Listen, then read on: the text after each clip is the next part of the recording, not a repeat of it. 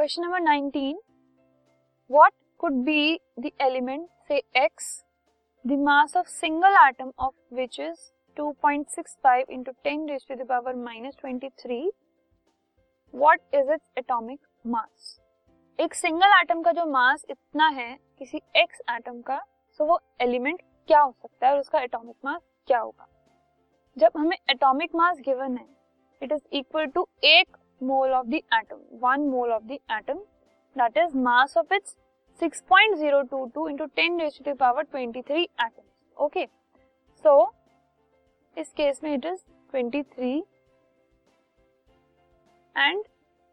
जब हम एक एटम का मास निकालेंगे, ये हमें गिवन है already 2.65 point six five into ten raise to power minus twenty three grams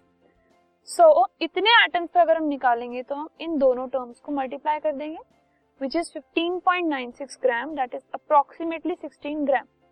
so जो एटॉमिक मास जिसका 16 यूनिट्स है 16 ग्राम है that is the element oxygen